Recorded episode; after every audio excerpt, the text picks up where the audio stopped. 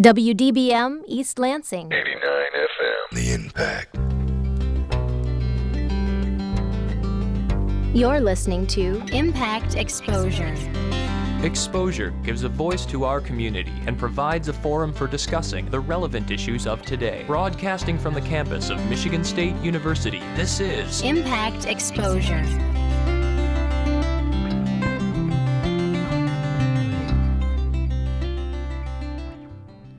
Good evening, and thank you for tuning in to Exposure. I'm Abby Newton, and this is Impact 89 FM.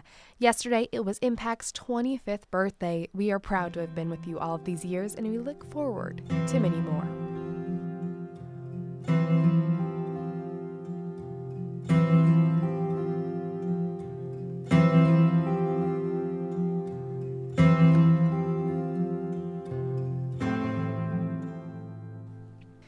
Now, tonight we will be talking about an MSU student turned entrepreneur. We will also be exploring biking in the winter and talking about how smartphones contribute to low energy levels. Later on Exposure, we have talk about healthcare, unusual devotions, the Broad Art Museum, and salsa dancing. Last, we chat about comics as an art form.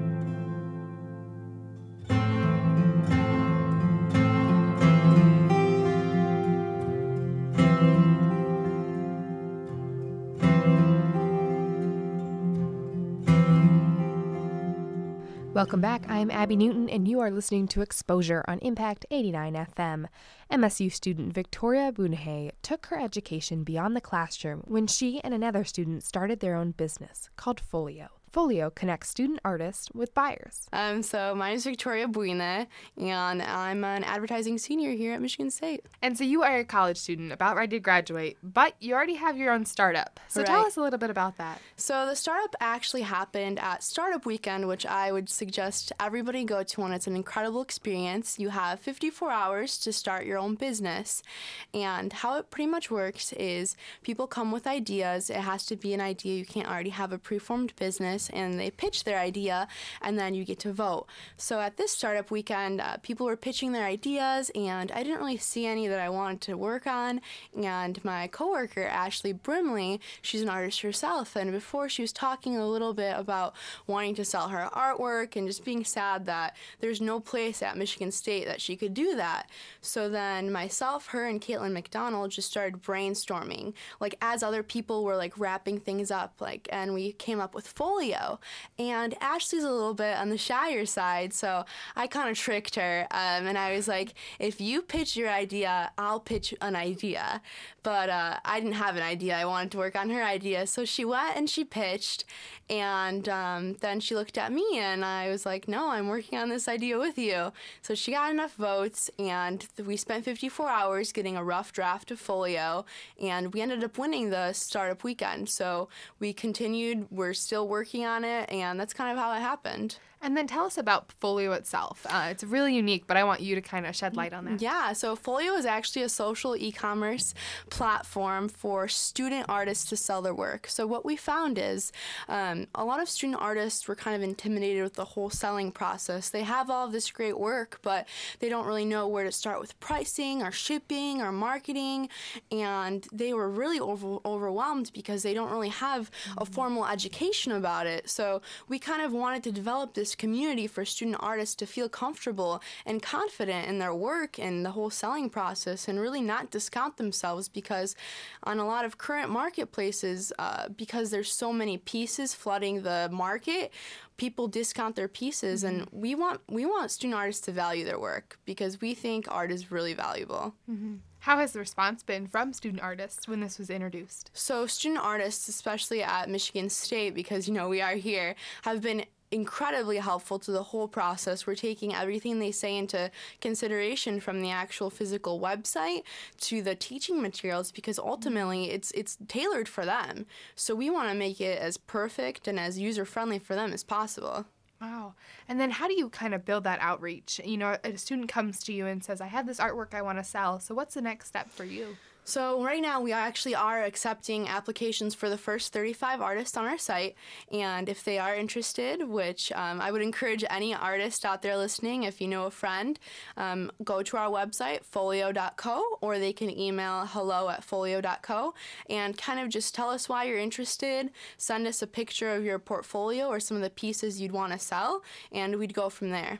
Are you looking for any art in particular? Yeah, so folio is actually all art. As long as it's as long as you're a student and it's handmade, we want you on our site. So everything from fashion pieces to ceramics to acrylic. So if it's art, we want it. And what how has it been? You know, you're a college student again. How has it been trying to create this startup while you're in college taking the classes? I'm sure working some type of part-time job.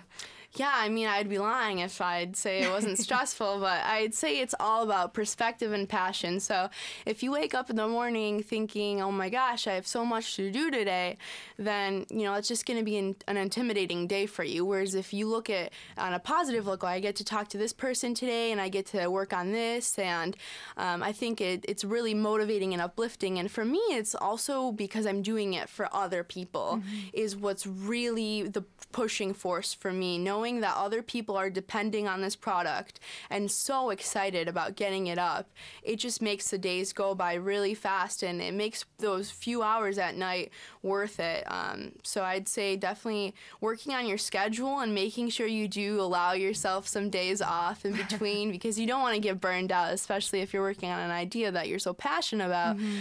But just really segmenting your day and taking it hour by hour, minute by minute, even. Mm-hmm. Absolutely. And have you you always been one who's passionate about art, or has this passion kind of developed through this project? So I've always really liked art, and I myself like you know photography, and I've painted. But I think uh, Folio has really helped me see another side of my passion. Mm-hmm. That I'm not only passionate about the art, but the artist, which is why I think original artwork is so beautiful and amazing. You know, that sounds a little cheesy, but when you get something mass produced, like a poster or something, you hang it up on your wall, and you kind of discount it. You're like, yeah, it's there, it's decoration. But when you have a piece that someone has put their heart and their time mm-hmm. in, when you look at it, you get a different feeling. It's a completely different ambiance. And uh, working on Folio has really made me realize that the art is more than just the art itself. Mm-hmm. It's about the process, about the time, and about the artist. Wow. And uh, now, you know, you have three months until graduation. So, yeah. what are your plans after those three months expire? So my plans are, you know, to continue working on Folio. We're hoping to launch early spring and then get it expanding to other Michigan schools and nationwide. So we really want to make this um, art communities throughout the nation and have artists connect from Michigan to California mm-hmm. to New York. We really want it to be not just a product or service, but a revolution, a movement towards, you know, valuing your work and, you know, valuing art. So to keep working on Folio, getting the community side expanded and adding features to the website. And then uh, one of my last questions is what other contributed contributing factors played a role into you being able, able to be an entrepreneur in college? So I think it's really just drive. Mm-hmm. Um, I'm a person that believes that if you set a goal for yourself and you have enough drive, you can accomplish it. Whether it's having a startup, getting an internship, getting a job, whatever it is, just drive and not being afraid afraid to fail. Mm-hmm. So. It, I think a lot of people have really amazing ideas, but then the fear of them possibly not working out prevents them. And I would say do it anyway because you're always going to wonder what if I did try? What if I, you know, went to talk to somebody else about it? So I would say take those risks while you're still in college because a lot of people are going to be really supportive that you're a student. And I'd say fail quick and, you know, fail time and time again, but learn from it. You know, every time I failed or I've done something wrong, I've just learned tremendously from it. And I think that's what really shapes me as who I am is the successes, but as well as the failures, mm-hmm. because they've made me so much stronger. And I, I would even say more driven. Um, I, I always joke that for me, failure is almost a motivator because I don't want it to happen again. Mm. So I would say just follow your passion and no, don't be afraid to take risks. And behind you are there's a almost like a herd of entrepreneurs on campus that some people might know not know about. Yeah. Through the Hatch, through Spartan Innovations. Yeah. Would you like to touch on them? Yeah, so the Hatch is an amazing place, and I would say, um, you know, just if you have an idea or if you're even interested in entrepreneurship, I would say to reach out to the Hatch. Um, Paul Jakes, he's an incredible guy and will get you involved in the community. We have the Entrepreneurship Association that really helps mold students to feel comfortable with entrepreneurship because it is such sometimes an open and overwhelming field that people are a little confused. Like, so can I be an entrepreneur without having a company? And different people will tell you different things, but for me, an entrepreneur is someone who loves innovation. You don't necessarily need to have a company at this point to consider yourself an entrepreneur. So, the website is the ideahatch.org, and we're actually going through some amazing expansions. So the space is getting bigger and better, and there's just so much buzz on Michigan State campus now about entrepreneurship, and that makes me so excited because I think people are finally starting to see entrepreneurship as something to be proud of mm. and something to really consider as a career path. Absolutely. Well, Victoria, thank you very much. Uh, we look forward to seeing how Folio and also entrepreneurship in your life and at Michigan State grows. Thank you so much for having me. You're listening to Impact Exposure.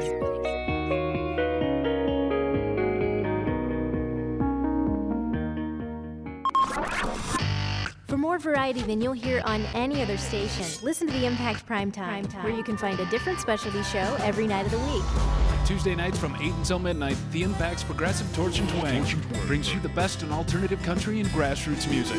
Only on Impact Prime Time. You wouldn't send a text while using a chainsaw. Check out these pics of this huge tree falling. You probably wouldn't text while scuba diving. And you definitely wouldn't send a text while making out. Mm-hmm. You are so smoking hot. I love your elbows. Oh, wait, hold on a second. Huh? I need to send this. OMG, I'm like totally kissing him right now. Dude, what the f? So why would you send a text while driving?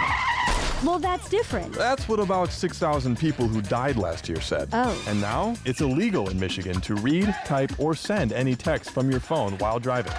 It's a $100 fine for the first offense and 200 bucks after that. Ouch. Check out Michigan House Bill 4394. Be a part of the solution and save a life. And seriously, put the phone away while you're making out. Aw, come back, Cuddle Bunny. You need help. 88.9 The Impact. now back to Impact Exposure.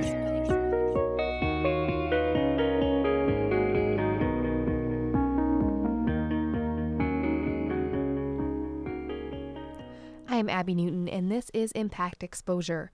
During the war in Cuba in 1898, Americans got their first taste of Latin music, which led to salsa dancing. Now, over 100 years later, salsa dancing is becoming popular in the Lansing area.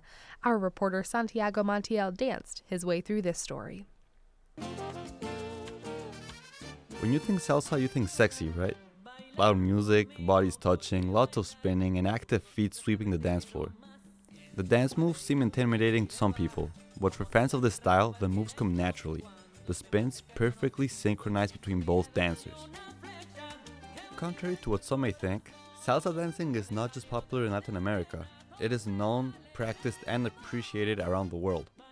Even Lansing is starting to have its own salsa community, giving dancing addicts and adventurous beginners a chance to practice. One of these up and coming opportunities to salsa is Salsa Capital. It is held at the Art Alley Creative Corridor on the second and fourth Fridays of each month. Michigan native Brian Gruchowski is the creator of Salsa Capital. He says the idea came to him a year ago when he was taking a leadership class. One of his assignments was to create something that did not exist in the community. So, Gruchowski set out to create salsa events in Lansing, eventually finding a permanent home in the art gallery. They have a lot of salsa dancers in Lansing, but we didn't really have a home for salsa dancing. Um, the problem is that most dancers don't drink a lot, so the bars that were hosting our venues would often kick us out after a while because they weren't making enough money off the alcohol. Gruchowski says that there's a large amount of cultural diversity of attendees. MSU students, professionals from the Lansing area, beginners, and people from all over the world. So we really just decided to come together as a community and, you know, build a, a salsa dancing scene that's open to everyone, all different nationalities, because salsa is really worldwide now. Gruchowski extends his help to the MSU community by assisting the MSU Salsa Club. They have open dance for every Wednesday night on MSU's campus. Hannah Reed, co-president of the MSU Salsa Club, says that everyone who dances, including beginners, adds their own twist to salsa dancing. All Americans and people that learn just from us, everyone kind of takes it and makes it their own. It's really nice uh, for social dancing because you have to learn how to dance with everyone's different style and how to adapt it to your own, and you learn different things from different people, and it's just really fun, and you're always learning new things. Chelsea Woods, a salsa addict, says it is difficult to find places in Michigan and especially in the Lansing area to practice. She says Detroit, Ann Arbor, and Grand Rapids are better cities to find places to dance. In Lansing, it's there's basically nothing, so you have to travel. Kind of, if you if you want to find a place. Woods says salsa is something that anyone from any cultural background can enjoy. I think it's for everyone. It, uh, if you like dancing, like for some people don't like um, to go to salsa clubs, like because they don't the the music is all in Spanish, and you know it can be a little frustrating not to understand it. For me, it wasn't an issue because I started listening to salsa to help myself learn Spanish. Salsa gives young and old, Americans and people from all over the world a chance to share this culture of dance. And the opportunity to do so is growing in our Lansing area. For Impact News, I'm Santiago Montiel.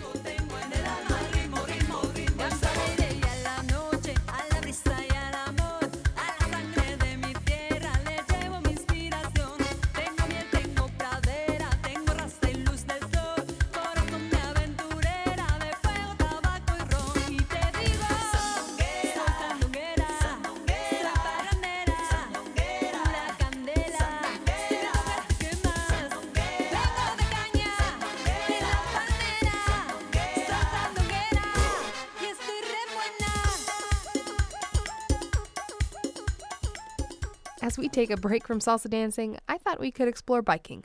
More specifically, biking in the winter. We have four seasons in Michigan, winter being the most notorious. It is bitterly cold, there is snow everywhere, and the wind chill often keeps us below freezing temperatures. But some cyclists at Michigan State don't seem to let that bother them.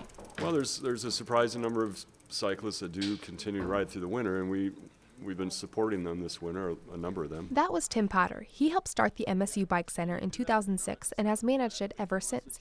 He's just one of the people that continue to bike during the winter in Michigan. Every day, he parks his car in South Campus and rides to the bike shop, located on the north end of Farm Lane.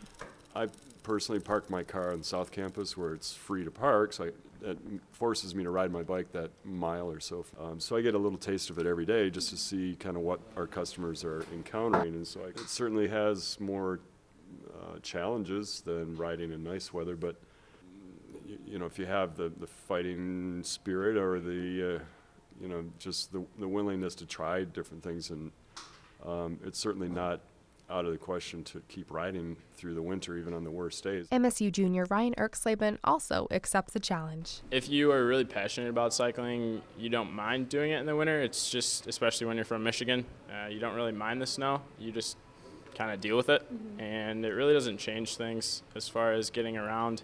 Obviously, your commute may take a little bit longer, but other than that, I really don't mind it. Ryan says he bikes during the winter for its convenience and cost efficiency. Uh, saves money on gas. Uh, it's a lot more convenient. Uh, you don't have to pay for parking, uh, and you can get right outside your class without having to obviously park somewhere. And Ryan also trains during the winter. Well, aside from commuting, I train during the winter as well. It beats training on the actual trainer, which you just set your rear wheel up and you can train inside, so it's a stationary thing and that gets extremely boring. But there are limits for this cycling enthusiast. I think the coldest I've ever trained in is like nine degrees, roughly. Uh, it was pretty cold. I probably won't do that again. To combat these cold temperatures, Ryan recommends layers, many layers. Multiple gloves. Um, they make a lot of great gear out there for the winter. Uh, that's the biggest thing. Uh, so you don't have to be cold when you're out there on the bike. Uh, it just depends on if you have the right stuff. And Tim agrees. Um, that being said, it's it's you know, if you've got the right equipment and the right clothing uh, or the right packaging, as a good packaging professor likes to say, it's just a matter of the correct packaging. Um, you know, you can be you can do just fine riding through pretty much anything throughout the winter. And when I was talking to Tim, he actually said biking is warmer than walking. You actually stay a lot warmer while you're riding. You generate quite a lot of heat. Then, and a lot of people don't realize that. And so I like to tell people I, I'd rather be a little bit colder for a shorter amount of time. Like I can get across campus in like five, ten minutes maximum on the snowiest days. Uh, whereas sitting waiting for a bus, you could wait 15 minutes and you're not moving and you're not generating any heat, so you're getting cold and colder and colder. But what about the slippery sidewalks and the snowdrifts? We're right here on the river trail, and we do have a number of people that have come in having just crashed. You know, when it when the winter first we started getting a lot of the first some of the first snows of the season, there were quite a few people that had just come in having crashed. Tim has experienced some of these dangers. I was riding home about five years ago, and this was in right around Thanksgiving, and it was like the first freezing temperatures, and it was black ice, and I was just riding on Farm Lane, and just going a straight line. And up until that point, I thought I would only really crash if I was trying to turn, and my front wheel would slide out. Well, I was going in a straight line, and I just crashed right on Farm Lane after a cat bus had just passed me. Acting Service Manager Levi Dissinger says he deals with all the accidents and repairs winter brings. He gave me a couple recommendations for how to prepare for winter biking. A lot of uh, busted wheels and frozen chains, a lot of stuff that sticky brakes that could be prevented with a lot of just basic oil. Uh, a lot of moisture and the salt. Salt's really hard on them. Uh, even just spraying them off from time to time can help. Preventative maintenance. Now, Tim says the type of bike one uses changes what you feel while biking in the snow and the slush. Some use skinny wheeled bikes. And so, some conditions, you know, the skinnier wheeled bikes can, as they, a lot of people say, it'll, it'll cut through the really deep slushy stuff and get contact with the ground that way. While others prefer the fat tires. I personally ride a mountain bike, an older mountain bike, with fatter tires with the uh, metal studs I have on the tires so that it, it can. Uh, for me, I just prefer to ride a fatter tired bike, and uh, but so there's two different thoughts on that. So either way, Tim says fenders are the most important. Um, fenders, I think, are really kind of a must for winter riding, just to keep all the junk off you. Like as it warms up now, I mean, we're getting into really sloppy mm-hmm. conditions. And so keeping all the, the mud and the spray and the salt off not only you, but also off the bike, it helps keep the bike a little mm-hmm. cleaner as well. Whether you are a first time cyclist or a seasoned veteran, Tim says biking in the winter just requires some courage and resilience. You have to have a certain amount of grit or interest in just doing something new, maybe. But if you aren't ready for winter biking quite yet, you can always attempt indoor bike polo. MSU Bike Center puts it on on Fridays at IM West. Now, for more information about the Bike Center, its winter specials, or cycling in general, you can check out bikes.msu.edu. For Impact News, I am Abby Newton.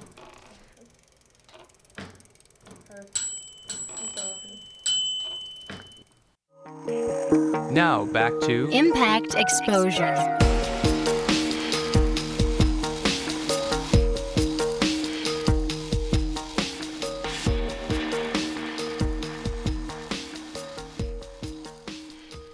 I am Abby Newton, and you are listening to Exposure on Impact 89 FM. An MSU professor found that smartphone usage at night can actually decrease energy levels the next day. Russell Johnson is a professor in the Department of Management, and he conducted this research. We had him in the studio to chat about his findings.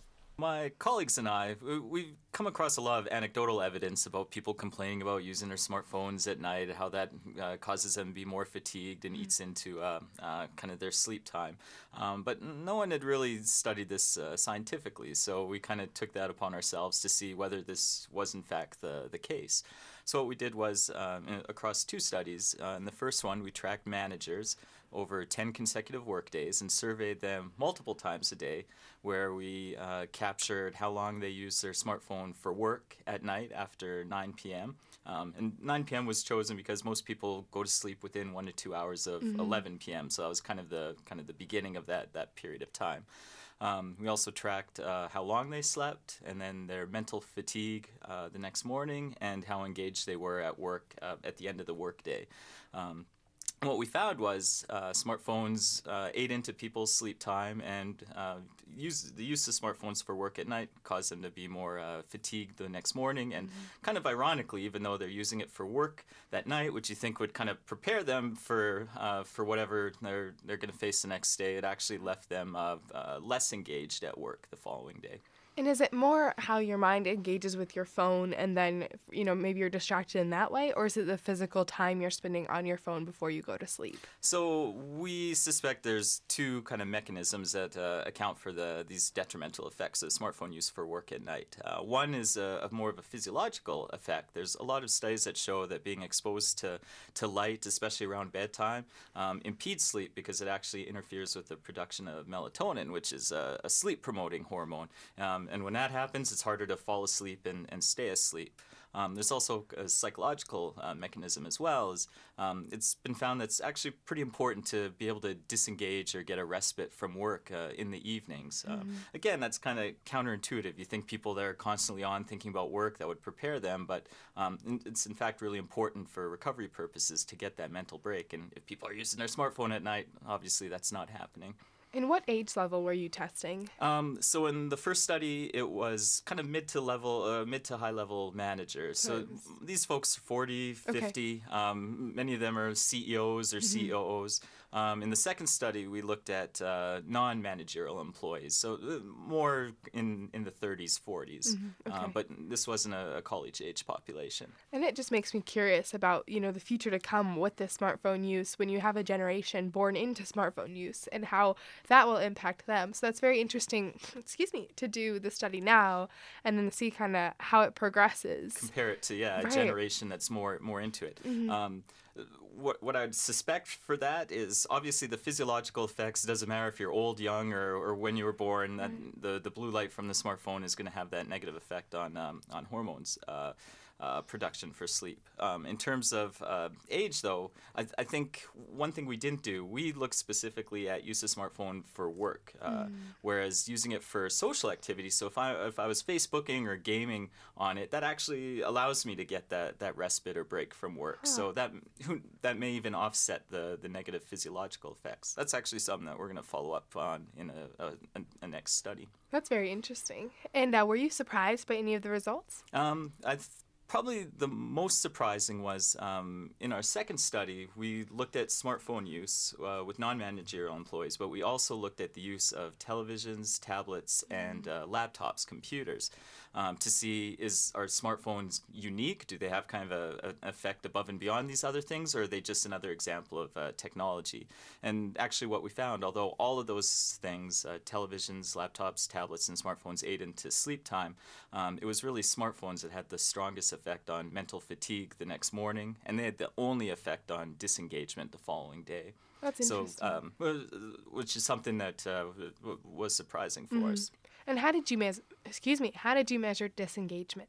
Oh, um, uh, a, a typical self-report survey. So at the end of the day, um, the surveys went out about I believe it was 5 p.m. or 6 p.m. and, and just asked how how how, uh, how were you able to concentrate at work? How engaged were you at work? Um, things of that nature.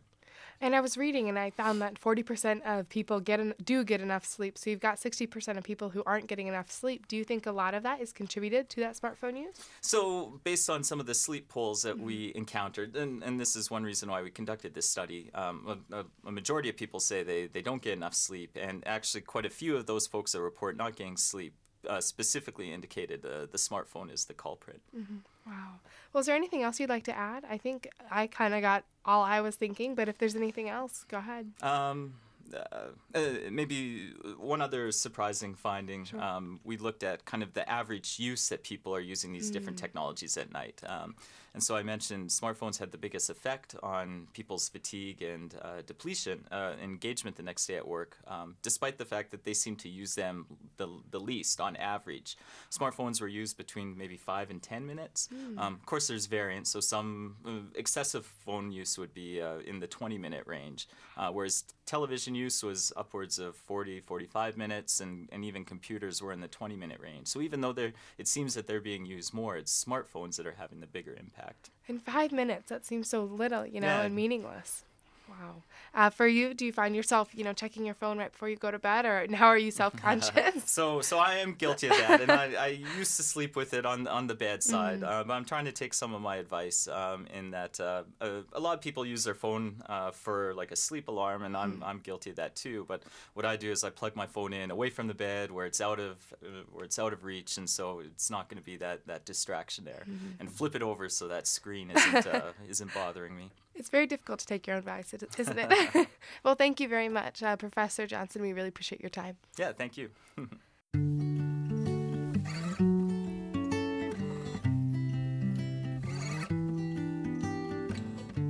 There's traffic in the sky and it doesn't seem to be getting much better. There's kids playing games on the pavement, drawing waves on the pavement. mhm. Shadows of the planes on the pavement. mhm. It's enough to make me cry, but that don't seem like it will make it feel better. Well, maybe it's a dream, and if I scream, it will burst at the seams. Whole place would fall into pieces, and then they'd say. Well, how could we have known? I'll tell them it's not so hard to tell. No, no, no. You keep adding stones, soon the water will be lost in the well. Mm. Puzzle pieces in the ground. No one ever seems to be digging. Instead, they're looking up towards the heavens with their eyes on the heavens. Mhm. The shadows on the way to the heavens. mhm. It's enough to make me cry. That don't seem like it will make feel better. The answers could be found, we could learn from digging down. But no one ever seems to be digging. Instead, they'll say, Well, how could we have known? I'll tell them it's not so hard to tell. No, no, no. You keep adding stones, soon the water will be lost in the well.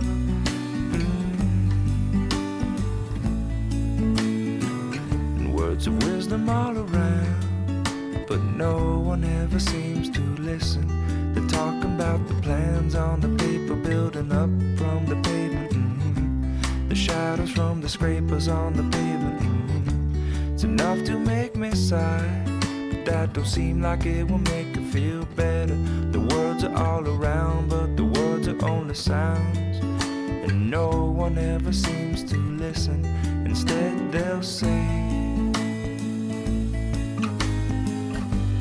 Well, how could we have known? I'll tell them it's really not so hard to tell. No, no, no. You keep adding stones, soon the water will be lost in the well, lost in the well. Welcome back. You are listening to Exposure on Impact 89 FM, and I am Abby Newton. The Eli and Edith Broad Art Museum has become a sort of household name in the past year. Our reporter Stephen Leslie Rich found out how the museum has integrated into this community.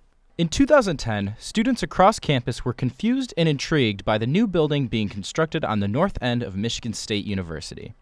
Terms such as spaceship and building of steel were thrown around to describe the strange building that would become the Eli and Edith Broad Art Museum. At first, uh, I was a freshman when it was going up, so like visiting campus, I didn't really like it. I thought it was kind of an eyesore, and then even when it was still being built, I didn't like it. I thought it looked like a spaceship. I mean, I know that's what its nickname is, but honestly. It has been just over one year since the museum opened to the public, but the Broad has become a part of the MSU and East Lansing community. Lena Lightman, the Broad's education department manager, explains that the Broad has grown to be an icon on the campus. It is amazing because I think people probably didn't know what to expect when we first opened. It's kind of what is this entity? And we've been watching this building come up, and is it going to be, you know, something that we're going to be interested in? Is it going to be part of our campus community? And I really Lena says that the Broad has not only been able to reach out to the community, but also to MSU students. Um, I absolutely love seeing students in the building all the time.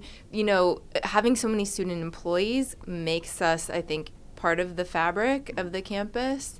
Um, and then we've just got we we are constantly looking for ways to get students involved in what we're doing. The Broad has programs supporting MSU student art, educational events, and even MSU student film premieres. Tammy Fortin, the Broad's manager of public programs, says that the Broad has given student artists a new place for art, creativity, and conversation. I'm hoping that they, they feel that the in some capacity that the build that the this museum is their space. I'm hoping that we get students in there to t- have meetings and hang out with each other, have coffee, talk about the artwork that's in there. Beyond the artistic value the museum has brought to campus, the museum has provided job opportunities for students.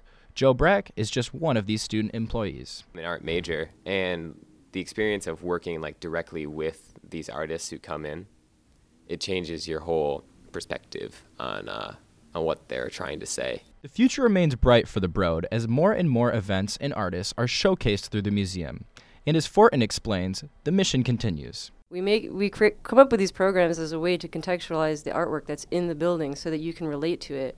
So by all means, if you if you come into a, to the museum and you have and you see a painting on the wall and you're like, why is that art? What is up with this? Tammy says the Broad aims to challenge and broaden your perspectives. Give you some backstory on it. We're gonna we're gonna open your eyes maybe to something that you that you thought wasn't art. Maybe you'll walk away thinking that is art, and that's amazing. And this said spaceship that we call the Broad Art Museum has only just taken off.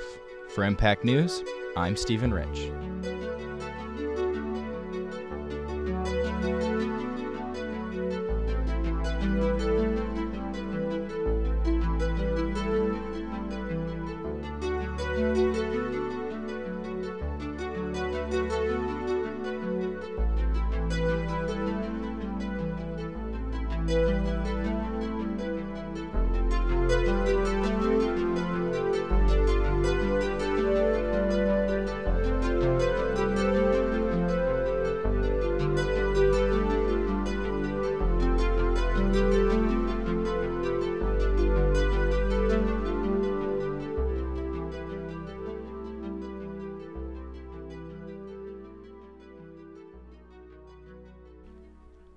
You are on campus during the hours of 8 a.m. to 3 p.m., Monday through Friday, you may have seen it. The isolation. Students walking to class with their eyes forward and their headphones in, music playing. Our reporter Spencer Ray was curious about the effects of this headphone isolation. Walking around town with your headphones blaring is more damaging than you think. Lansing audiologist Sarah Holcomb clears the air about headphone safety. The biggest danger I think about is I'm trying to protect hearing.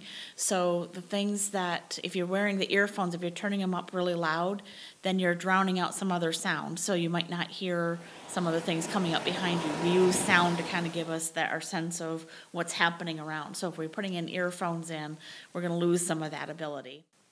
Lansing native Alan Good doesn't believe headphones impact his daily safety. No, I never really feel like my music gets in the way of what I'm doing or what I'm supposed to be paying attention to. I mean, if if I need to cross the street, I'm gonna be an adult and look both ways and cross the street. I don't think my music or its volume has anything to do with that. The regional director of Lansing Audiologist, Julie Paps, has safety tips for everyone that uses headphones. If you can carry on a conversation at the same time, then it's usually under the level that would cause damage. Or I always said to my kids if they were standing next to me, if I can hear your music, then it's too loud. Okay? But there isn't any particular regulations that state one way or the other because they're all different. Pabst also stated that it's tough to regulate at exactly what volume is best because of the many different brands of music devices and the designs of the headphones.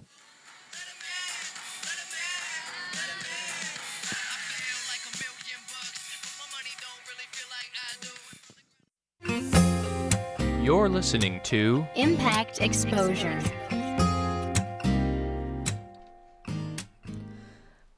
Welcome back. I am Abby Newton.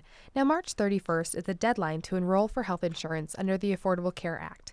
Get Covered America is a nonprofit, nonpartisan campaign of Enroll America focused on informing the public about health insurance options.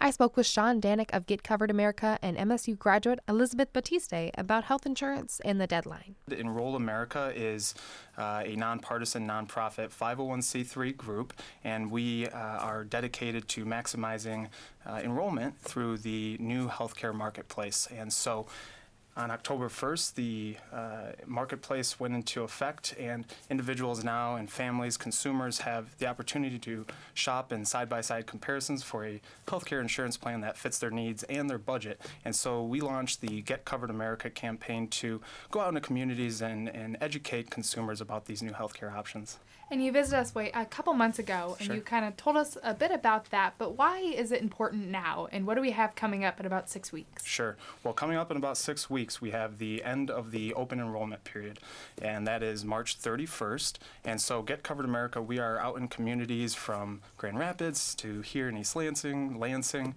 to Flint to Detroit.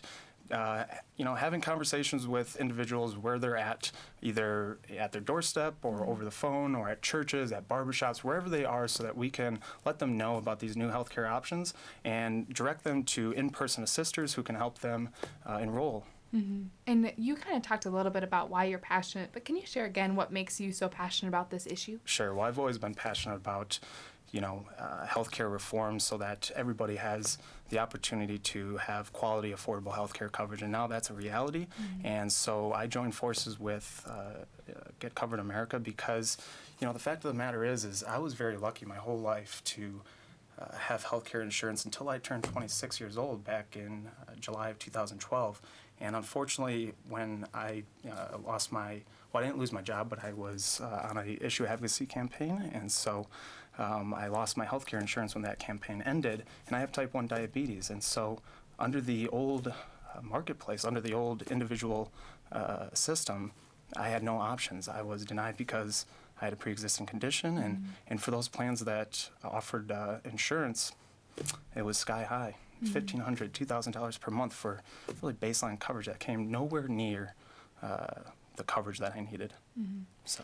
And in similar, uh, or in parallel with that story, we have Elizabeth here, who's had difficult issues dealing with healthcare as well. A graduate from MS- MSU in 2012. Elizabeth, welcome to the studio. Thanks for having me. Would you like to share your story about healthcare? Um, sure, yeah. Well, um, I grew up um, without health insurance. Well, I, I wasn't on my parents' health insurance when it growing up. Um, I was actually under um, the government healthcare program for children. So um, when I came to college, and after I turned 18, I, I didn't have any health insurance. And um, unfortunately, I hate to admit that for a couple of years, I just kind of winged it. Um, I, which I do fingers not, I do not um, recommend at all to any college kids that are listening out there or young adults. Um, it wasn't smart.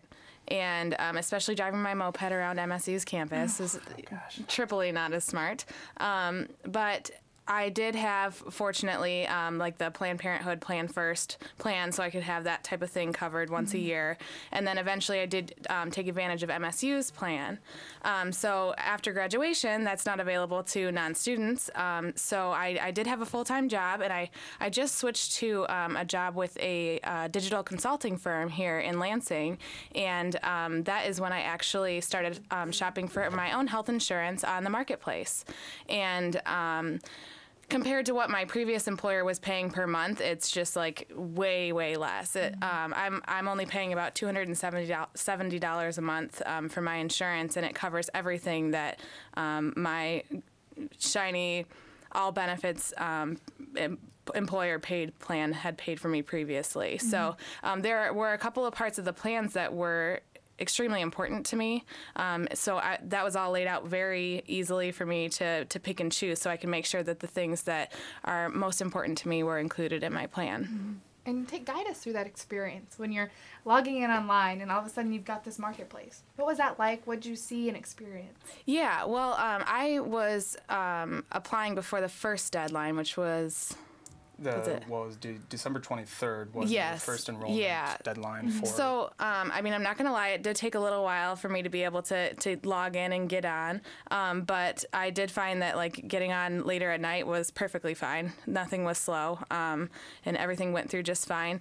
Um, filling it out was super easy. So, you just create a login, you just put in all of your information, and then it'll pop up plans for you. So, um, when you kind of figure out, um, what your financial situation is, you can you can start by narrowing it down to the different um, levels of plans, and then that's when you can really get down to the nitty gritty of what components of the plans that you want. But um, it's it's all laid out very very easily. And that's a, that's what it- that's what's exciting about the new marketplace is it's a one-stop shop where the old system you had to go to each individual plan and there was fine print and it was all the there were all these complexities that made it just very difficult to choose a plan that was actually right for you and that actually fits your budget. And to bring it back to MSU students, I think that in a lot of regards, finding um, health insurance on the marketplace was easier than trying to use the the class um, scheduling technology here. So that's that's not very hard. So it's it's about the same. So That's a very it's relatable. easy. yeah, and both very big decisions. Yes, yeah. Uh, and looking in the future, Sean, what do you hope to see in the next five, ten years in terms of not only the marketplace but healthcare in America in general? Well, you know, right now is, you know, a perfect opportunity for the first time in history, in Michigan's history at least, that everybody has the opportunity to get covered f- at an affordable rate and with all the essential benefits that are mandated by law to be covered. And those uh, include routine doctor's visits, maternity care, preventive care, uh, prescription coverage, and uh, and more. And that is going to continue on for for uh, you know into uh, for the next five to ten years, and so that's exciting. And this is the first enrollment period. Next fall we have another enrollment period, but it's important to note that for the graduating seniors right now, they may be covered under their uh, parents' plan or they may be covered by the student health plan. But once they graduate, if they aren't lucky to, enough to have you know, parents that, that have healthcare insurance, the deadline to, to enroll is March 31st, and so we mm-hmm. encourage them to go to healthcare.gov and find a plan before they graduate so that they can start out their career with that peace of mind and that financial security that will allow them to be productive and successful.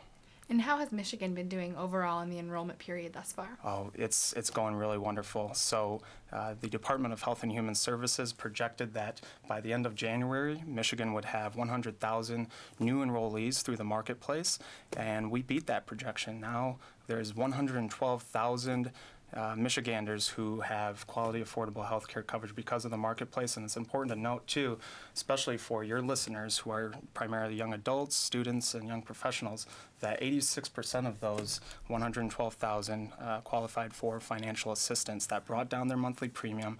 And it's important to note, too, or worth noting, that um, that over uh, that most uh, young adults are going to be able to find a health care insurance plan for under $50 per month. I would encourage everybody to go to getcoveredamerica.org if they're interested in, in getting involved in this important effort to raise awareness uh, about the new health care insurance options, or you know, go to healthcare.gov and take a look at the new options for yourself. Also, we have a, a calculator that allow uh, your listeners to estimate their cost, and so they can go to getcoveredamerica.org forward slash calculator, and they can just plug in their age, their income, what their projected income is, and uh, and see you know how much they're they're likely to, to, to pay. So Well, excellent. Sean and Elizabeth, thank you very much. thank you so much. Thank Abby. you.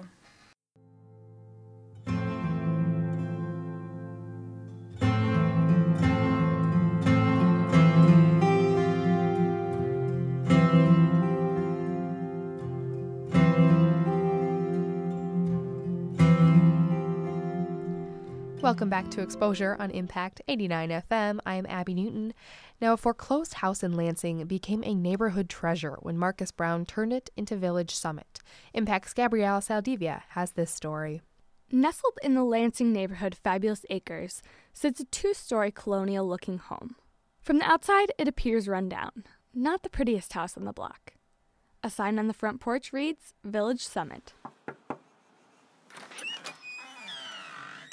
Marcus Brown opens the door.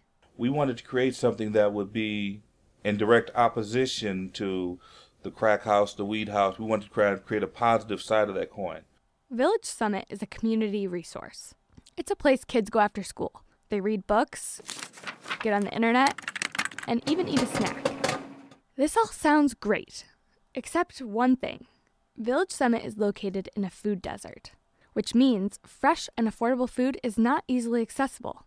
There are only convenience stores nearby, and nowhere that sells fruits and veggies. Brown recognized this problem and is working on ways to change it. So we started uh, doing a little community garden first in the backyard, and then it expanded to taking the empty lot up. That's where John Crone from the Ingham County Land Bank's Garden Program comes in. He's working with Brown to locate vacant lots in Fabulous Acres and build community gardens on them. We are just sort of helping them help stabilize and beautify their own neighborhood and provide food for their uh, residents by uh, basically leasing the this land to them for almost nothing. The gardens will grow a variety of crops, and the products will be available free to anyone in the community as long as they lend in a helping hand. Right now, the plants are covered by inches of snow, but come spring, Fabulous Acres will be blooming, maybe even with a sense of community. Again, that was Gabrielle Saldivia reporting from Lansing about Village Summit. You're listening to Impact Exposure.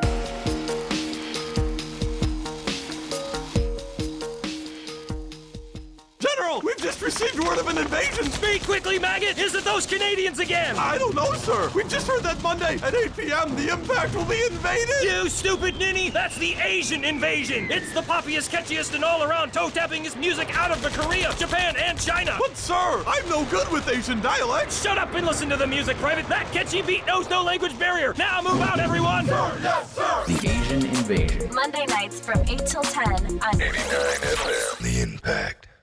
For more variety than you'll hear on any other station, listen to the Impact Prime Time, where you can find a different specialty show every night of the week. Thursday nights from 10 until 2 a.m. Listen to the Hours of Power, the scariest and only metal show in the mid Michigan area. Only on Impact Prime Time. Now back to Impact Exposure.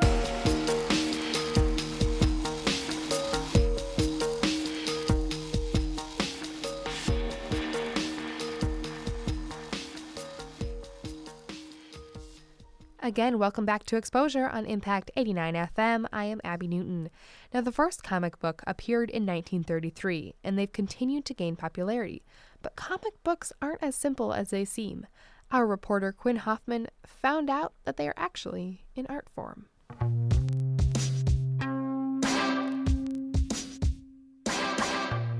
The Walking Dead, Scott Pilgrim vs. the World, V for Vendetta, Kick Ass. What do all these movies and TV shows have in common? They all started as graphic novels. That's right, comic books. Centuries old and more commonly known as comics, graphic novels are defined a novel made up of a sequence of drawings in boxes that tell a story. Many people associate comic books with kids, but that's not where we find them today. The caliber of art and writing in these books, a lot of these books has grown to be very powerful. That's Gabe Cooper, the owner of the new comic book store in East Lansing, the Hollow Mountain. With writers like Alan Moore and Brian K. Vaughan and Frank Miller, you know, leading this kind of, I guess, modern revolution in literature. Just because they have illustrations doesn't make the words within them less powerful or meaningful if we didn't have this big, you know, pulse in popular culture that's pushed, you know, the word comic book, the word graphic novel into the forefront of entertainment, we wouldn't see a lot of these opportunities arising for, you know, uh, self-published comics and independent artists and writers. Uh, it's not just Marvel and DC anymore. And this recent surge of comic book love isn't just for fun. I found that scholars like Professor Megan Inbody are starting to look to them for educational purposes. Would you be surprised at all if a student had uh, come up to you and told you that they had been assigned a comic book or a graphic novel to read for an English class? Mm, would I be surprised? Yeah. Um, I don't think so. There's a lot of talk about, you know, including more forms of visual culture as worthy of literary study. I think more and more English departments are taking the kind of ways that we study old traditional texts and are applying them to newer media like film and you know various digital texts. So trying to stay up with the times and stay relevant. She says that the English major is going through a period of transition, and where it's going just may start to include a lot more comics. Ian Baker, an MSU sophomore who studies advertising, was assigned a graphic novel, Persepolis, for his humanities course last semester. I thought it was really cool because, you know, it's not just a it's not just reading, it's a combination of art as well. After talking with the experts for a couple weeks, I found out that our very own Michigan State has the largest comic book collection in the world that's open to the public. So I decided to meet with the owner, Randy Scott, to tour this prestigious collection. The new 52 is ending up here. He told me that comics were given a bad reputation through the funny pages in the 1920s, but he believes that, although there are still some stupid comics coming out, they are gradually being taken more seriously. So a lot of people, especially people older than me, grew up uh, in the time when those things were comics were being denounced by senators on the air and all that Mhm. kind of stuff. Mhm. So it's been a long struggle, and now there are a younger generation of professors who don't have that stigma automatically built into them. The 1950s is widely referred to as the golden age concerning comics, and it was, for the kids. But the love for the medium in adult audiences seems to be growing every day. And this rapid growth is causing some people to start to ask is the age of the graphic novel closer than we think? For Impact News, I'm Quinn Hoffman.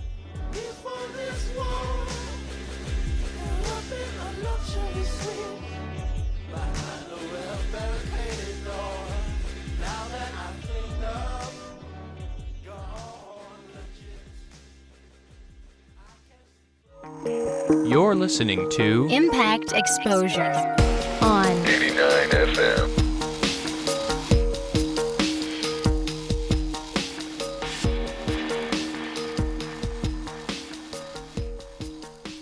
And that is all for exposure on Impact 89 FM. Thank you for joining us. I wish all MSU students, faculty, and staff a happy and safe spring break. Perhaps we'll bring a little warmth back to East Lansing. Special thanks to our producer Gabrielle Saldivia, our station manager Sam Riddle, and our general manager Ed Glazer. You can find all of these stories and interviews on our website at impact89fm.org. Have a lovely evening, and keeping you informed and bidding you farewell until next time. I'm Abby Newton, and this is Impact 89 FM.